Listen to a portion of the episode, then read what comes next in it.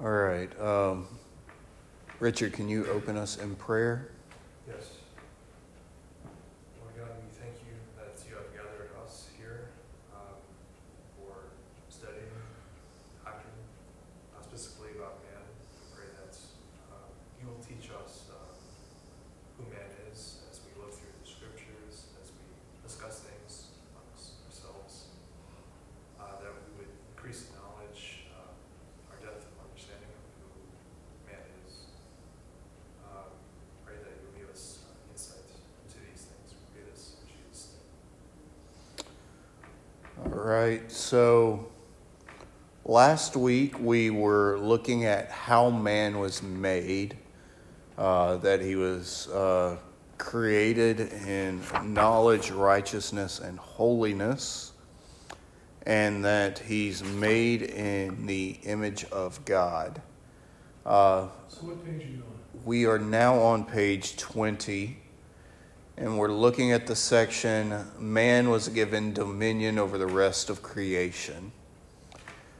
So we're looking at what's called the cultural mandate. Uh, someone would read for me Genesis 1 and verse 28.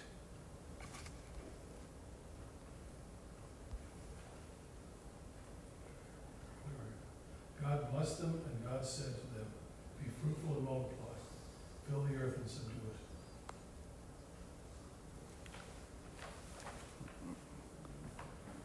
All right. So God blessed them, said to them, Be fruitful and multiply, replenish the earth, subdue it, uh, and then have dominion over the fish of the sea, the fowl of the air, and over every living thing. Uh, so, what two basic tasks did God assign to Adam? To be fruitful and multiply, and to subdue the earth. Yeah, so there is there is the aspect of replenishing, uh, and then there is the aspect of subduing, uh, keeping it in check. Um, Adam is to to subdue. He's to keep and guard. Um, he's to watch over the earth. Uh, why is it that we see Adam being given this duty? Why Adam and not the lion, the king of the jungle? I guess because man is special, he's been given this special task. He's been made after the image of God. Uh, so to him, has been given this uh, responsibility to keep everything else in check since he's Mm. top of what God has created. So Mm. from everything below has to be subdued. Yeah. Uh, I mean, mentioned last week when we were talking about man made in the image of God that this is what makes man the height of God's creation. Um, no other animal been, has been given a soul. Uh, no other thing in all creation has been made in the image of God. It's only man. Uh, I forgot who I was reading that said this, uh, but I was reading someone this past week, and he said um, that Adam is given this dominion because, in being made from the dust of the earth, but being given the breath of life in the image of God, um, he is the blending of physical and spiritual. Nothing else in all creation is both physical and spiritual besides man. All of creation uh, that we see, plants, animals, anything like that, it's only physical. And then when you think about uh, other created beings, the angels, the demons, they're only spiritual beings. But man is the only one who is both physical and spiritual. And so that is why uh, he is given this command as God's representative of the spiritual on earth. He is to reign over the physical. I thought that was an, an interesting insight that I hadn't really thought about. Um, let's look at Psalm 8 and verse 6. Psalm 8, verse 6, uh, David says, Thou madest him to have dominion over the works of thy hands. Thou hast put all things under his feet. Uh, so, looking at this, understanding this, what is man's relationship to the rest of God's creation? All things under are under man's control. Mm. So if you think of, I don't know, a company, you have the CEO at the top and everyone else is at the bottom. Um, and they're accountable to the CEO, maybe not directly. Um, they have other managers, directors, the company, but at the top, you could say that he's the one in charge, or she. Um, So that's man's role. Well, I think you can take that to the military too. The the commanding general has the final say, but the uh, troops are given responsibilities and autonomy Mm. to uh, operate under that authority. Yeah. Um, There's an objective, and in corporations, there's an objective given, and the troops are supposed to do what the CEO wants within the authority that they've been given to do it. Um, And a director might have more authority than a manager, and a manager might have more, yeah, than on it goes.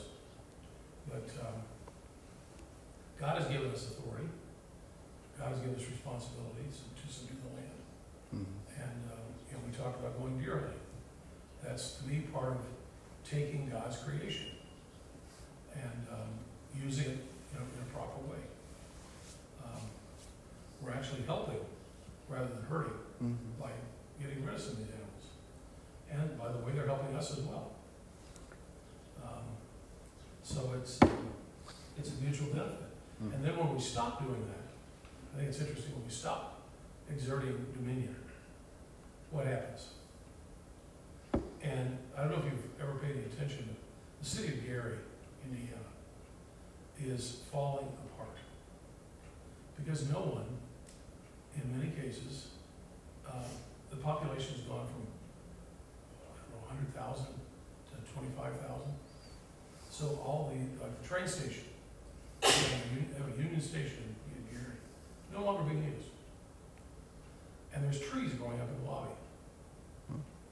Hmm. There's a big Methodist church down there, huge place.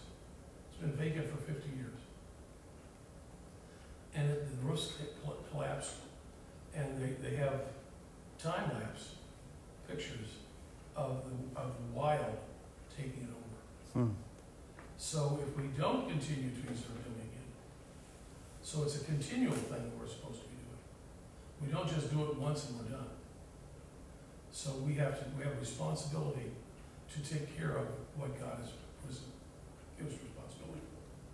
So this property, the properties we live in, the, our, our, our, you know, and so forth, for example, uh, we have dominion. And we have to, uh, take care of it properly. So that's a, uh, that's a responsibility God has given to us. Mm. And then we abrogate it, and things fall apart. We no longer have vegetable gardens growing, we have wheat gardens, Mhm.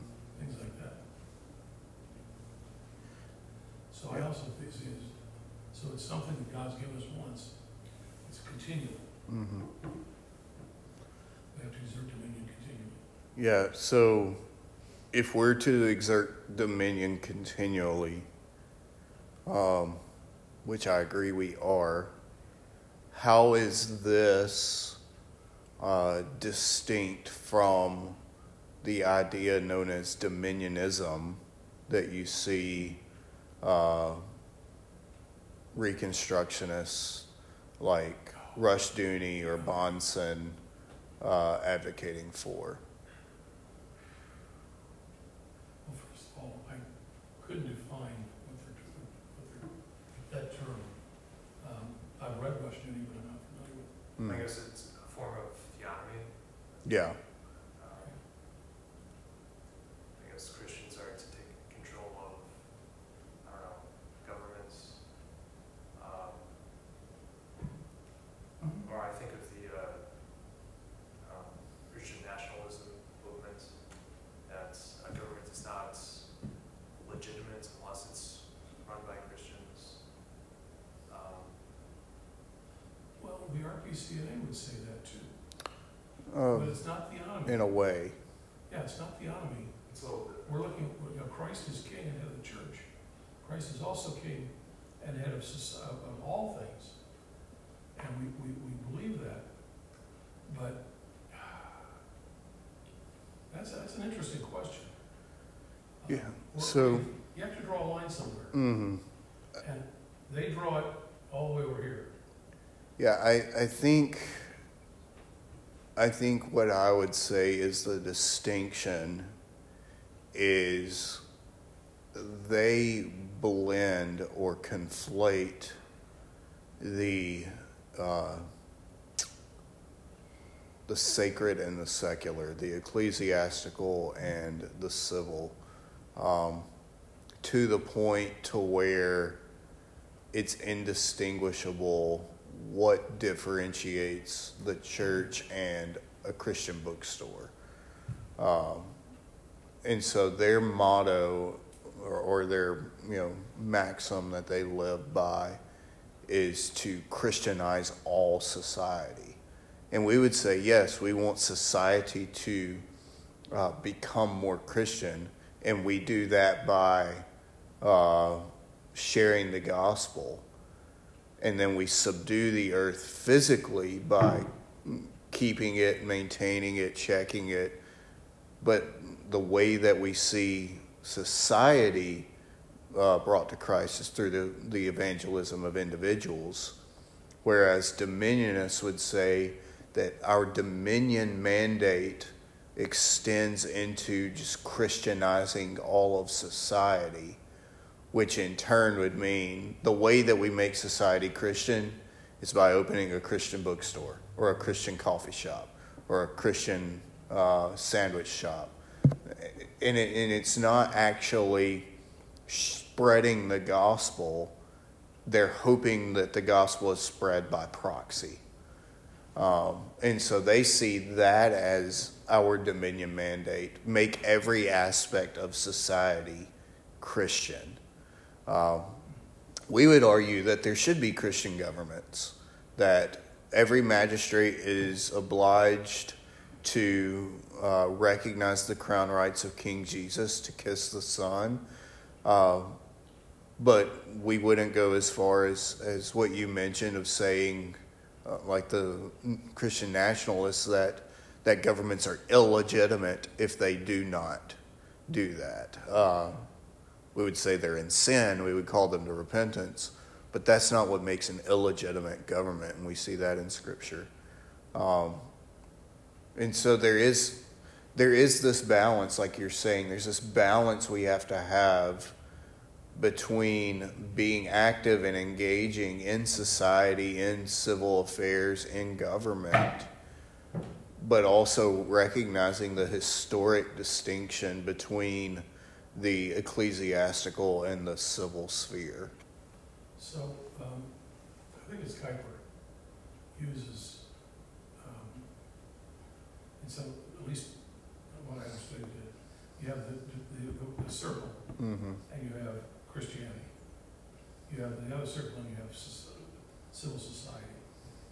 And where those two merge, so that they're, in- they're each individual places or, or things. Uh, then you have the individual. Uh, so there's three, three circles. And where they converge is where the gospel is preached, essentially. Um, it's where, where our mm-hmm. lives are changed. Um, so you have um, in the world, uh, one side, Christianity on the other, and the individual, and then you have this meeting, um, so that they exist separately. Um, and yet, there is, uh, influence given to them by the church, Mhm. and unfortunately, there's also gift influence to the church from the world.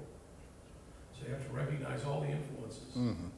and how they can impact uh, on what's going on. So I like the illustration because it makes you stop and think about it. Three, three dominions, and you can throw in another dominion if you want.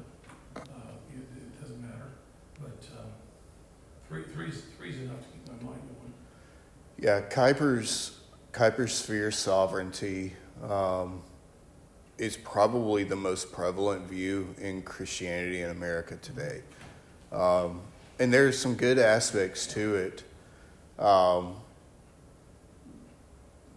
the issue that I have with Kuyper's sphere sovereignty isn't so much with Kuyper, but with the Neo Kuyperians who came after him, which went and made that distinction between the three spheres even greater than than what Kuyper would argue.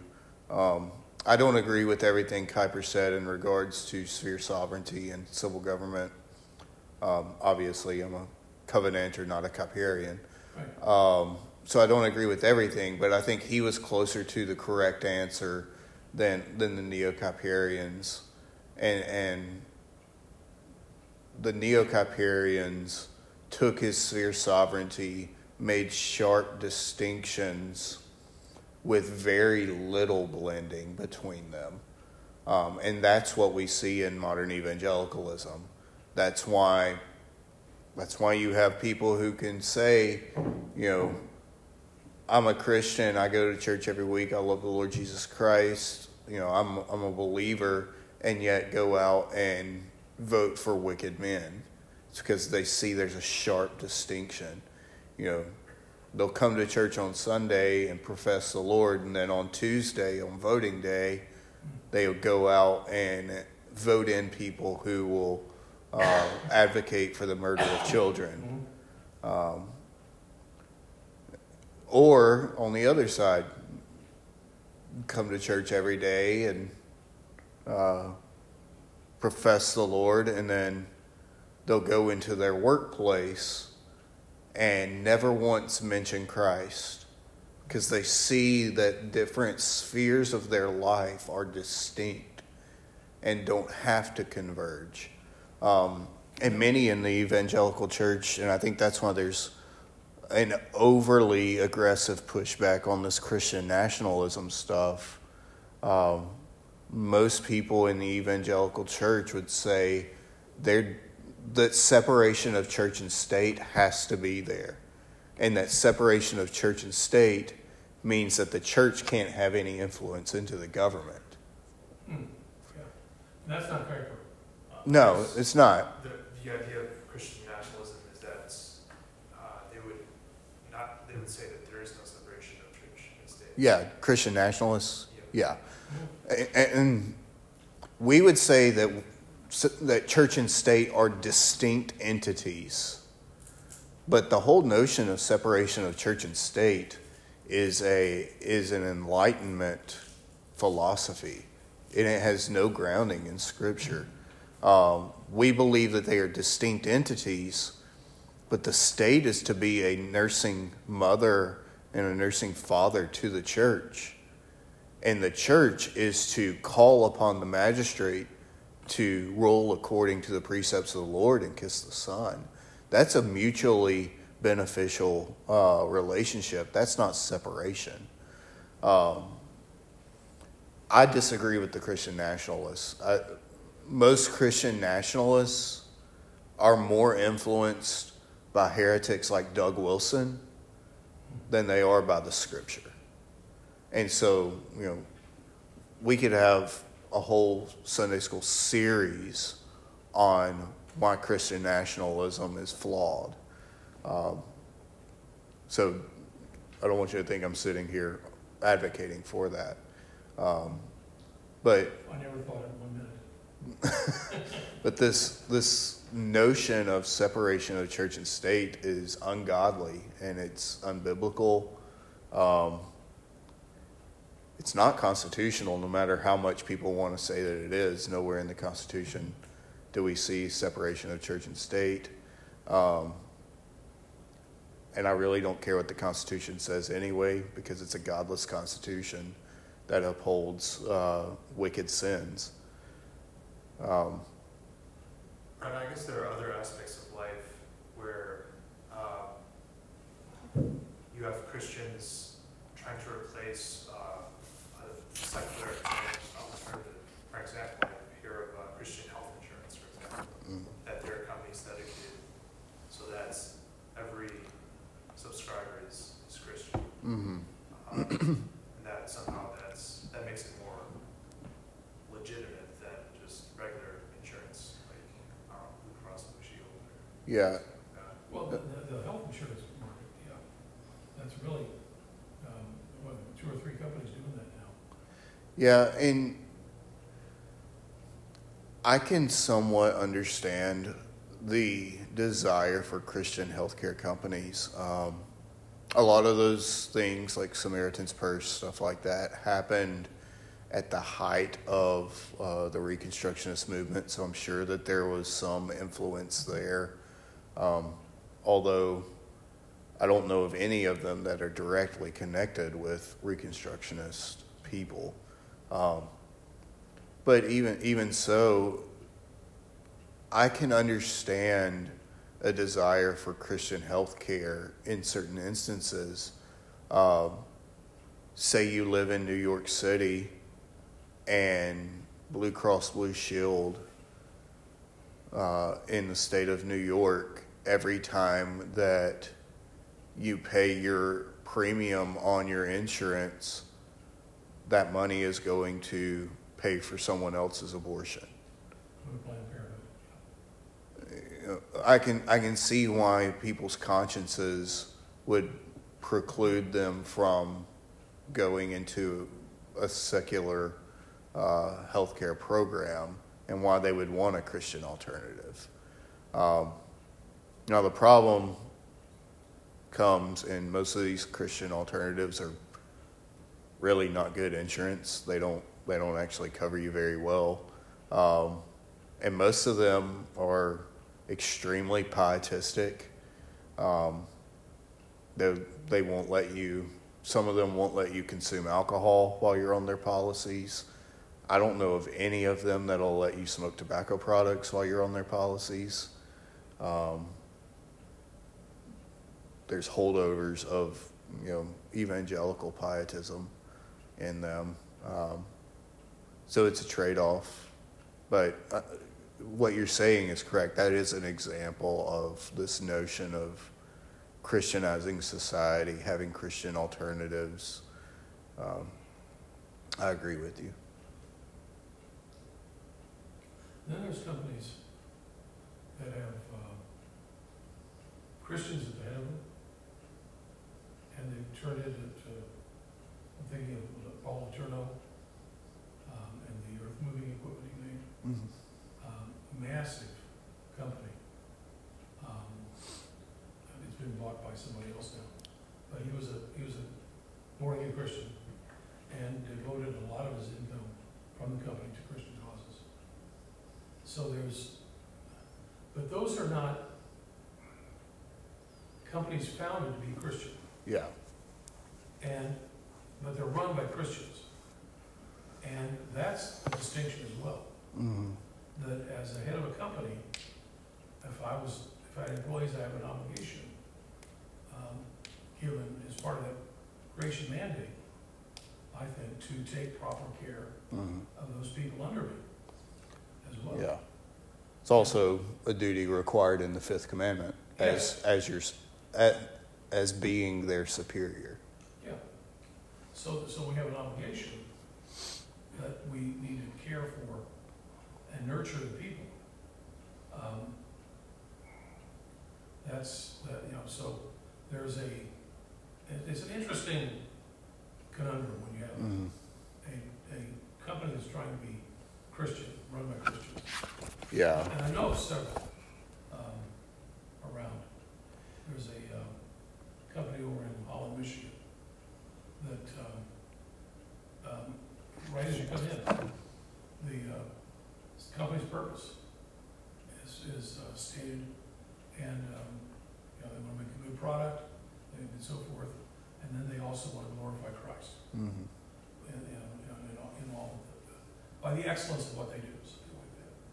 So it's not, um, I, I, I, I read it a couple times, I think, and it was, it was, it was interesting. Um, you know, I, it, it's, it's a, um, you know, so there's companies like that out there too. Mhm. Um, I've run into two or three of them. Um, Yeah. I just think there, there's a subculture of Christians out there trying to buy um, Christian products, work for a Christian company, have Christian health insurance. And I guess the idea, in theory, seems, seems fine, but in practice, it does become uh, exclusionary. Um, It would only work for a certain group of Mhm. Christians. Um, and uh, a lot of times, sometimes the products are not as on par with the secular counterparts, or it's inferior because it's just catering to the few. ah, ah, Yeah. Yeah. And That's a dilemma. and we need to we need to be careful not to like the gospel is exclusionary. Yes. The gospel excludes those who are outside of Christ. But we need to be careful not to be exclusionary in our lives. Um, that's the error of the Anabaptists who, you know, you got the Mennonites, you got the Amish, you got the Brethren. They're exclusive, they're exclusionary. Um, we need to be careful not to do that. And I think there are a lot of people who who get on this bandwagon of Christianize everything that eventually lead down the road to the same mentality as the Mennonites or the Amish or the Brethren, in so far as you know exclusion from society. Um, it, it no longer becomes. It's interesting. Their whole goal was transforming society, and then it becomes, well, just don't be part of society because it won't be transformed. Um, it's it's interesting, um, but you're see you're seeing that out in Moscow, Idaho, right now with Doug Wilson and his little crew. You know, this whole mentality of trying to Christianize society and wanting every little particular thing that you ever come in contact with in your life to be Christian, to where they're not actually engaging with the society that they're in. They're creating their little compound, their little commune, and be becoming exclusive, becoming exclusionary, and that's why people. That's one reason why people hate them uh, in Moscow is because they have this elitist, exclusionary mindset where they're not actually engaging the culture, even though that's that's all that they talk about doing is engaging the culture, fighting the cultural war. They're not doing any of that. They're creating an echo chamber in their little commune there in the corner of Moscow, Idaho, and it's just a, they're not actually doing anything for the gospel. Actually, I would argue they're damaging the gospel. Yeah, The um, attitudes, pervis- permissiveness of the things that they allow. Um, And I know of some people that are refugees from Moscow. And, um, while they were not directly influenced, I'm sorry, affected by the, um, perversions of some of the people, some of their friends were. hmm. And they've, um, um, you know, they've seen it, and they- they've left, and they've left the church also. So there's, there's um, a resentment of what was going on. And these are members that used to attend here, Mm. um, that moved out to Moscow. Yes, we got a couple families caught up in it back when I first started. Mhm. And it was hard to understand what was going on. Because it was, to get a definition of federal vision from them or from Wilson was impossible. Um, Still is. Yeah, it, it kept moving. And, uh, they would argue, well, that's what they believe over there, not, not me. Mhm. And I've seen some things where Wilson's tried to defend his position recently. Um, Suddenly this is coming back. I thought we'd put it to bed for a while, Mhm. but uh, he's, he's out making all sorts of noise, trying to show how orthodox he is. And, um, how, how, uh, it's sad. Um, So, yeah, um,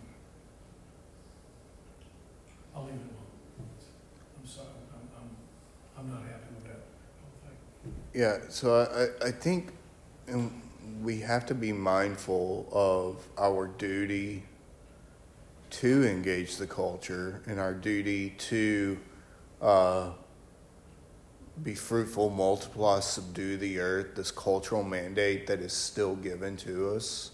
Uh, we have to be mindful of these things, but we can't put that at odds with what Scripture teaches about us being in the world, but not of it. You know, the asceticism, uh, monasticism is not it's not our answer to the problems of this world. Um, getting up on Sunday morning from behind this pulpit and preaching inflammatory sermons or creating a YouTube channel where I'm sitting on a burning couch smoking a cigar, using curse words, um, and then creating and then creating this little following that just waits on my every beck and call that's not doing this either That's a cult. it's a cult um, and there may be one out there in the pacific northwest um, that's doing this moscow uh, Well, I think Pacific Northwest is one further. well yeah Washington. But, no, no, I got it, I got it. I agree. Um, and so we got to be we got to be careful not to not to let the cultural mandate, this dominion mandate, and our desire for Christian things uh, negate what Scripture says in regards to being in the world but not of it. Um, and I think that's where the balance has to come in. You know, we can send our kids to Christian schools, and that's okay. We can get Christian health insurance, that's okay. We can shop at a Christian bookstore, that's okay. Um, but if you're not actually out engaging your community, if you're not engaging your workplace uh, for the gospel, then then all you're doing is creating your own little uh, pseudo subculture monastic lifestyle. Um, Now, it's an interesting i-. So, Richard, you, you're in an interesting position in your workplace. In that you, you are. All working remote. Oh, yes. So your, op- your opportunity to have influence for Christ with your workmates is, is fairly, you know, there- the, the casual conversations you have around the water cooler uh, don't exist to, to some degree. Uh, at least from my experience in working remote. Um, I'd call people when I needed help or needed something, and we talk about that. Um, I think it's, it's, an- it's an interesting, interesting dilemma on how do you, um, how do you influence for Christ and are, are, you know, you do your job excellently. You, you, uh, you know, do things like that, but there's, uh, you, you don't have that opportunity as much for a little chit chat Mhm. unless you, unless you create them, uh, to do those things. Um, So it's, it's an interesting movement with this, that, that COVID has created, um, where you're, you're working remote. Stephen is working somewhat remote. My daughter Heather, it's an event when she was in the office. And she was in the office this week and spent the day in the office and saw, you know, these people and set up all sorts of meetings. It was like, I'm gonna make a drive over and make it worthwhile. Well, she used to make that drive every day, and it was no big deal. Now it's an event Hmm. when she goes in the office. At least in her, of her. Um, So, um, it's really quite interesting. How do we influence the workplace for Christ when we're not there? And it- I think it's, a- I think it's, it's a book that needs to be explored.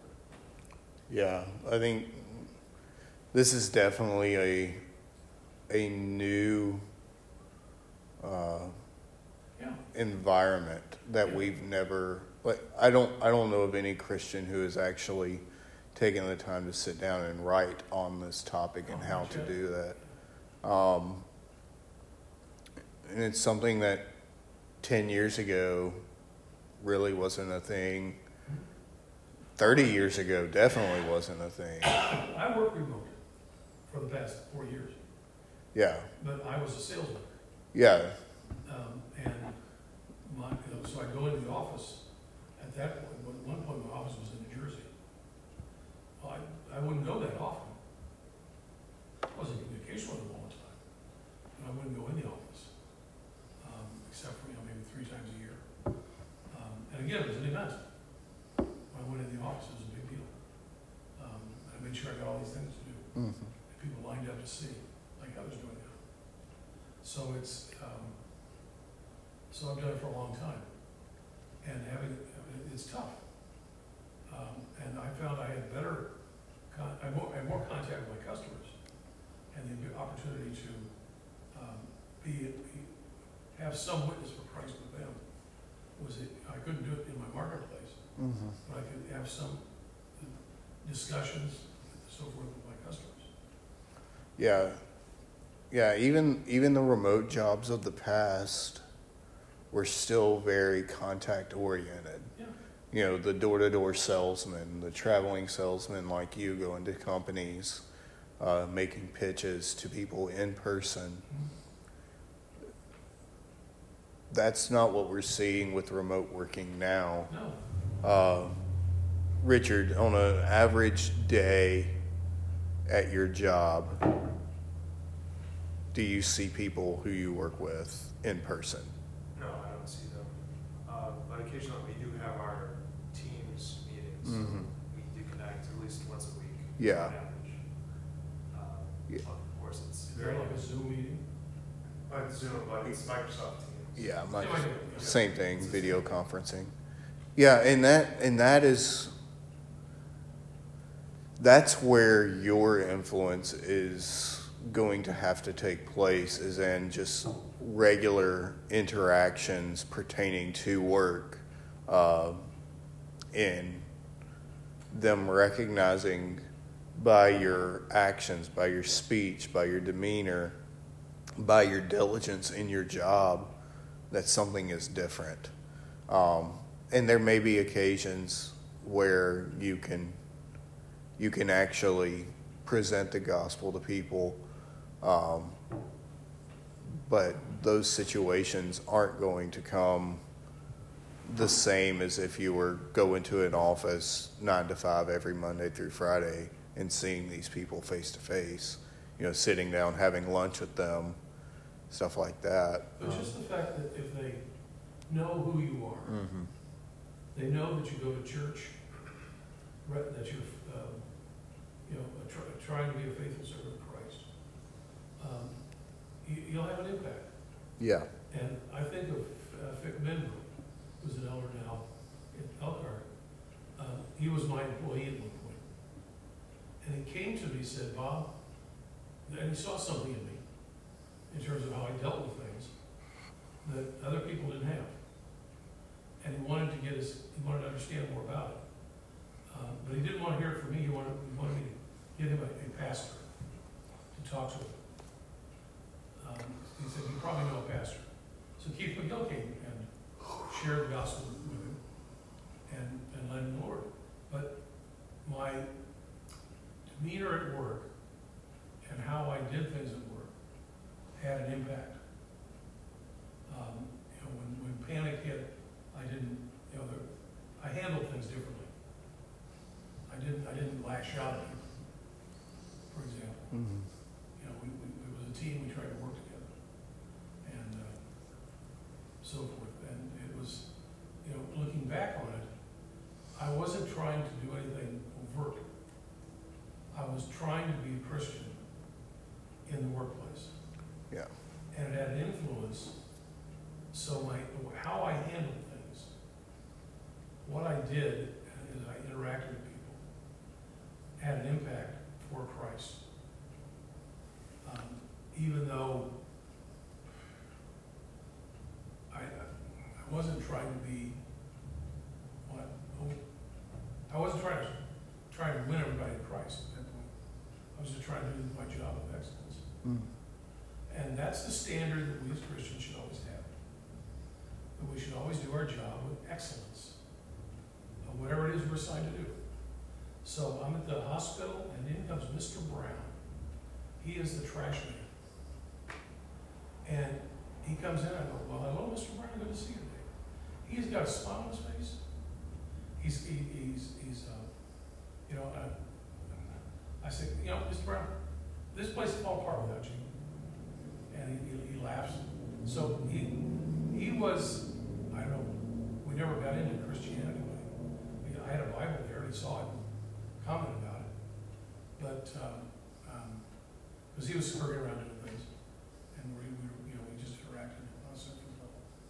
But, um, you know, he, he was happy and cheerful. He had the lowest job in the hospital. And yet, he was joyful, rejoicing and happy in what he did. Um, and I, I, you know, I, I just look at him. Interesting, interesting guy. He was, he was uh, very satisfied with, with his role life. Mm. Right, that's where he was. He's gonna, he's gonna not, not do anything about it. So it was an interesting observation about how we as Christians can have an influence for Christ by just doing our jobs the right way.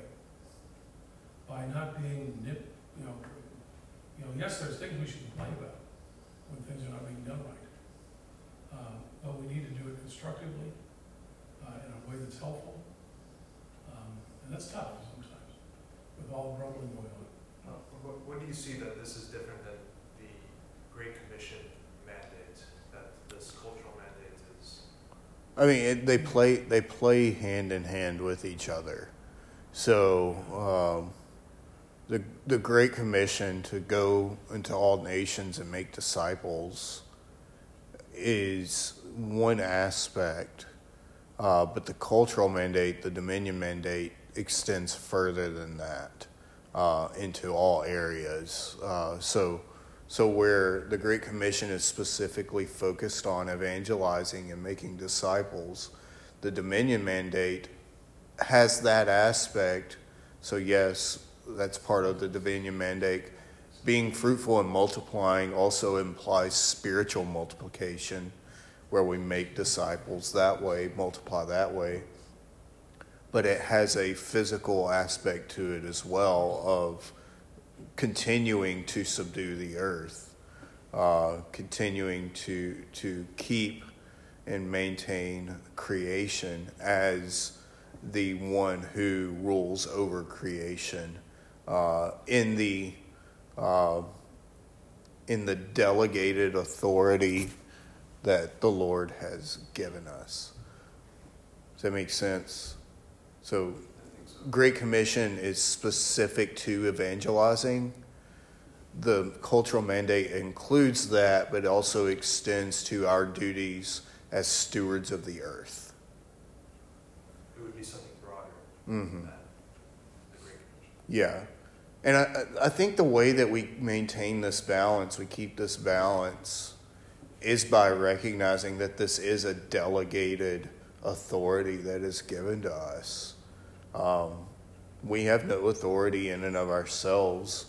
In the Great Commission, we, we read that all authority in heaven and on earth has been given to Christ. Um, and so we don't have this authority in ourselves, it is given to us.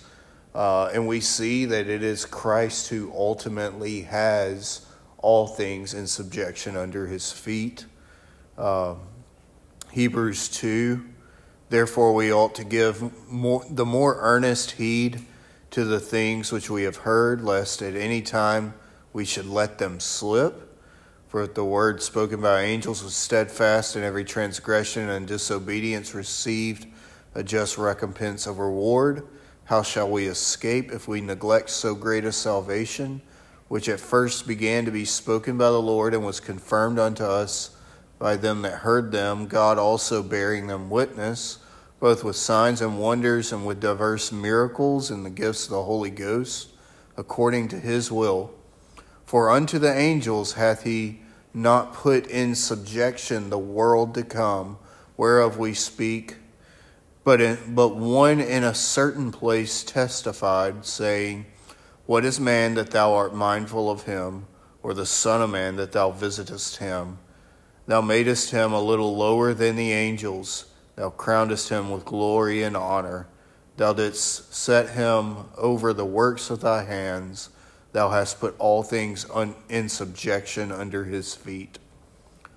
For in that he put all, all in subjection under him, he left nothing that is not under him. But now we see not yet all things put under him. So there we see that Psalm 8 uh, passage being connected specifically to Christ. That it is Christ whom all authority in heaven and earth is given. It is Christ who has uh, been given dominion over all things, and all things have been put in subjection under his feet. Um, we read this also in uh, Ephesians chapter 1. Uh, which he wrought in Christ when he raised him from the dead and set him in his own right hand in the heavenly places, far above all principality and power and might and dominion and every name that is named, not only in this world, but also in that which is to come, and hath put all things under his feet, and given him to be a head over all things to the church, which is his body, the fullness of him that filleth all in all. It's Christ who is the head over all things, who rules over all things, and uh, subjects all things under his feet. And the this is, you know, we talked about last week, we're made in the image of God, and we have these characteristics that model after him uh, knowledge, righteousness, holiness we're called to imitate Christ and, and this dominion mandate uh, that He has given us as stewards of the earth. Uh, this great commission that He has given us as stewards of the gospel.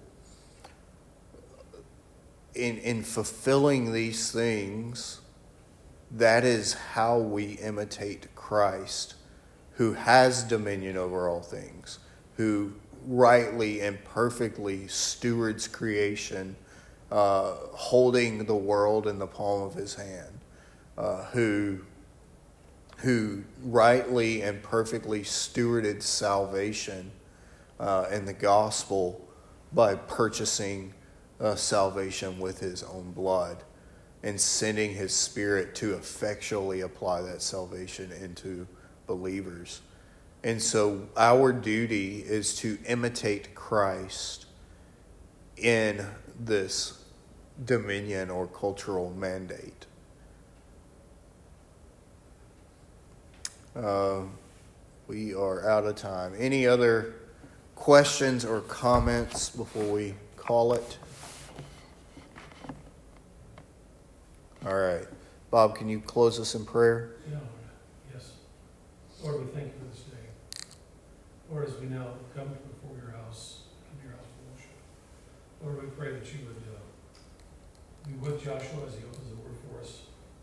Lord, we thank you for your love for us, for you watching out for this particular church. Lord, as we continue to think about this cultural mandate, Lord, challenge us, help us to evaluate um, our own lives and how we're living. Lord, we thank you for this day.